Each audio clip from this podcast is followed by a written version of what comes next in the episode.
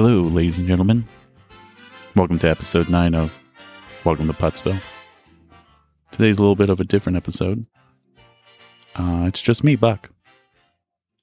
Uh, don't worry. Nothing has happened to the group. We're not pulling a good, good golf. Everything's good. It's just, uh, we decided that with the holiday season being so busy, work for all three of us, family, um, that we're going to just take a little break from the podcast, regroup, work on some things that we want to work on, take care of some things we want to take care of, and come back strong in the new year. So we'll be, I wanted to record something for at least you guys, something quick. Um, we're going to skip the next episode, which would be on the first. And then we'll resume on the fifteenth of January. But uh, I at least wanted to come on and wish everybody Merry Christmas, Happy Hanukkah, Happy Kwanzaa, Happy anything that you celebrate towards the end of the year. Definitely a Happy New Year. You know, as I said, everything's been pretty busy for the three of us.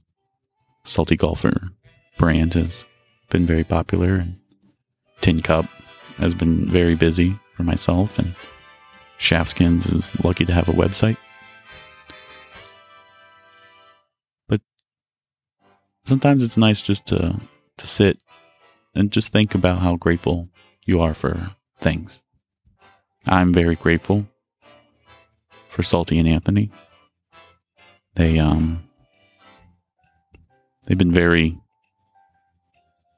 I mean, friendly's not the word, but like super open, super nice, generous to me as someone that hasn't even lived in Myrtle for six months. You know, I mean, I met Salty a year ago at the World Am last year, but didn't start to, you know, see him and interact with him until this past year at the Witch Play Wednesday, where what we used to do. And um, I'm very thankful, very grateful for those two guys in my life, and it's um, I've been enjoying myself down here, down in Myrtle. You know, this year I won't be going back up to Northern Virginia. I've been up there plenty of time. I think they can do some time without me. Um, but yeah, I'm just, uh, I'm excited for this new year. We have a lot of things planned. Um, and hopefully it's, you know, it's successful for everybody, not just us and whatever you're planning on doing. Ugh, I feel like, I feel like, I, so back home, there was a radio station. I'd play, I love Christmas music. That's why I'm playing the Christmas music. And there was a radio station back home that, I mean, played, started playing Christmas music a week before Thanksgiving. And I love big band music, so I love Christmas music. And um, the station that plays Christmas music back home, um, it's with the syndicated show uh, Delilah, if anyone's ever heard of her. She just offers advice, relationship advice, and life advice, and I don't know. It it, it always cracks me up because you get you get people that, I mean, not a lot of people listen to the radio still, but there's also like a special breed of people that still call in to the radio station, you know, where you just kind of like, you know, even just drive and just listen to the radio. All of a sudden, the, you hear the D J go, "Hey, what are you up to?" And someone's like, "Oh, I'm just hanging out before work." Oh, cool. You know, and it's like, who's who's calling into the radio station still? Unless you're trying to get some free stuff. I think that's the only, like, legit normal way, normal way of calling the station regularly if you're trying to get free stuff. Which they might. I don't know. But I digress. The Delilah...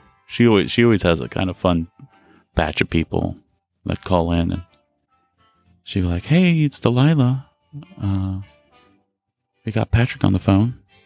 Patrick, how can I help you?" And then a guy comes on, he's like, "Hi, Delilah. Uh, I just wanted just to call and uh, request a song for the love of my life." And Delilah would be like, "Oh, that's so sweet. Tell me about her." "Well, her name's Beth, and, you know, we've been married for a week, and we met three weeks ago, but, you know, when I saw her, I was like, I had to, you know, like Beyonce, I had to put a ring on it, and so I did. I've just been happily in love." And then you can always hear in her voice, she's like, mm, "Do you move a little too fast?" Um, but they always, you know, at the end of it, she's like, "I like to request a song for my love." She's like, "Okay, I'll play you something." And then, like, Rudolph the Red-Nosed Reindeer would play or something. I don't know. I mean, makes no sense. Make no no connection to love or anything. But, but I do love Christmas music, and Christmas has always been a special time to me. Um, family, real big. We were real big celebrators of Christmas. So, um, not going to church or anything like that, but just being together and and uh, supporting each other and and giving gifts and stuff, and dress up as Santa. I've done that a couple times for the family. It was always a good time. But but yeah, just wanted to uh, kind of give you guys just a, a happy holidays, happy New Year. Thank you so much for listening, supporting us. We're having a blast. We hope you guys are enjoying it. We've heard um, some feedback from people. Sounds like you guys are enjoying it. Um, yeah. Thank you. It means a lot. So, again, Happy New Year. Hope everyone has a safe holiday, and we'll see you in twenty twenty-three. Goodbye.